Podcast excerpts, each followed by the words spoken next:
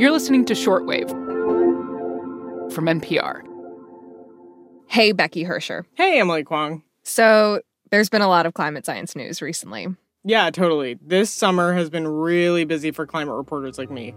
So it feels like there have just been nonstop weather disasters, right? The high heat will reach beyond the desert this week. In parts of Greece as wildfires continue to burn out well, of heavy control. flooding is also affecting parts of India. And then on top of that, there was this huge climate science report published by the United Nations last week. It says the following Climate change is accelerating. Humans must cut greenhouse gas emissions now, or some of the changes we are seeing to the Earth will be permanent. And the Here's big Colbert. takeaway from that report was that humans are causing a lot of this extreme weather by emitting greenhouse gases, and that we're running out of time to avoid truly catastrophic global warming this century. Yeah. I, I think the word was unequivocal. Mm-hmm. The report said, quote, it is unequivocal that human influence has warmed the atmosphere, ocean, and land. Becky, scientists don't reach for a word like that out of the blue. You know, like Right. like reading that, I mean, I've known for a long time that human action is hurting the climate, but to read in such blunt terms words like catastrophic and unequivocal, it made me both angry and just want to go back to bed. Even though I know, I already knew Yes. it is really that bad. Yes, I totally feel that way. And I write about climate change every day, you know. But one strange thing about these big international reports is that they don't really have any new information. Like scientists who write them are summarizing the best, most current research around climate change. Yeah. So, in theory, if you cover climate science like I do, you shouldn't be surprised or alarmed by a report like this. And yet, there is something about seeing the warnings laid out all together that's really alarming. So, Yeah. I wanted to talk to you and to the Shortwave family about some key takeaways from this report that can hopefully help everyone feel a little bit less despair because this report is not saying that humans should throw in the towel. You know, it's saying the opposite that there are a bunch of options and that we just need to collectively choose one that saves us and future generations from added pain and suffering. I am so ready for this Becky Hersher fireside chat. I could use some anti despair climate energy.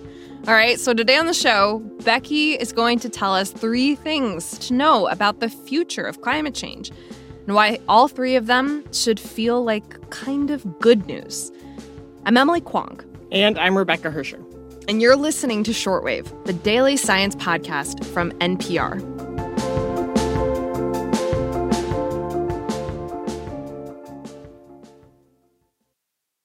Becky, the main thing I took away from the big UN climate report last week was that climate change is accelerating, which is really scary because it makes it feel like we're running out of time to control the speed and severity of global warming. Yeah, totally. And we can put some terrifying numbers behind that scary feeling, right? So the Earth is already almost two degrees Fahrenheit hotter than it was in the late 1800s. Uh, the rate of warming since 1970 is the fastest in 2,000 years. The same goes for sea level rise. It's accelerated since the 1970s. Yikes. But the science also makes it clear that it is not too late to control global warming. So we're living through a really exciting moment because everything that humans do now when it comes to climate change will have impacts for the rest of our lives. But why is that? Like, why should this moment feel exciting instead of dreadful? Oh, well, to be clear, it can feel both ways. Oh, like a good climate therapist. Okay, go on. Yes, but here's the case for why it's exciting. So the Earth is on track for catastrophic warming right now. Mm-hmm. So if humans don't cut greenhouse gases quickly, we could see five, six, even seven feet of sea level rise on average by the end of the century. But the flip side of that is that if humans do basically stop burning oil and gas and coal this decade and next decade, then that doesn't happen. And yeah, that's going to be really, really hard. But under that scenario, sea levels rise a lot more slowly and they max out at maybe a foot, which is a huge difference, right? If we're thinking about kids who are in elementary school right now in coastal cities all around the world, we'd be saving them from life changing sea level rise. Hmm. The same goes for other impacts from climate change. You know, if adults alive today can manage to virtually stop burning fossil fuels in the next 20 years or so, life looks a lot less polluted, a lot less dangerous for kids who are alive today. I love how you are framing this. It's so true. And I can see why that feels exciting. It's not that often that the positive impacts of something are so plain, you know? Exactly. And the UN report really backs this up. You know, the scientists who wrote it described multiple scenarios where humans cut emissions quickly enough to keep global warming well below that famous two degree Celsius threshold that the Paris Agreement is aiming for. Mm-hmm. That's about three and a half degrees Fahrenheit. And I should say, my colleagues on NPR's climate team, Lauren Sommer and Dan Charles, they have both done excellent reporting about how the US specifically could help achieve this on this very podcast, in fact. Yes. you and Lauren, you did that story on the climate promises of the Biden administration. Dan looked at climate justice in Cleveland. We'll put the links to those episodes in the show notes. But here's the first takeaway I'm gathering from the report from you is that it's not too late to take action. Yes. All right. What's next? So the next one sounds bad, but again, I think it's secretly kind of hopeful. Okay. So the second takeaway is that humans are definitely causing more extreme weather. Yeah. I mean, it's not a theory anymore. It's like established truth at this point. Yes, exactly. Burning fossil fuels is directly causing longer, more intense heat waves and droughts, heavier rainstorms, more powerful hurricanes, more damaging wildfires. But I really loved this part of the UN report because it is so clear. You know, for decades, scientists have been trying to express what is known about the impacts of burning fossil fuels. And it's hard because the earth is really big and really complicated. Yeah. In fact, isn't this a whole branch of science, attribution science? Yeah. Basically, the study of whether climate change may be responsible for extreme weather events. And it's complicated stuff to actually attribute something to climate change. Exactly. And, you know, there's always uncertainty in science. We talk about this a lot on this podcast. And when it comes to climate science, there's been a lot of tension between that innate statistical uncertainty and the need for conclusive evidence to help humans act and stop burning fossil fuels. So when I read this report, I was really heartened to see that climate science has advanced to the point where the uncertainty is really small. And part of that is sad. We've let global warming progress so much that we can see it happening with our own eyes. But part of it is really impressive, right? Scientists have made huge leaps in their understanding. They can see the fingerprints of climate change on individual hurricanes and heat waves. It's really amazing, and it means a lot more certainty. And this certainty is good when you're talking about totally transforming the economy in order to stop burning oil and gas and coal. Exactly. Bingo. Less uncertainty is a good thing for policymakers. Okay, Becky Hersher, what is the third thing you want to talk about? So, the third takeaway is about how humans adapt to a hotter Earth.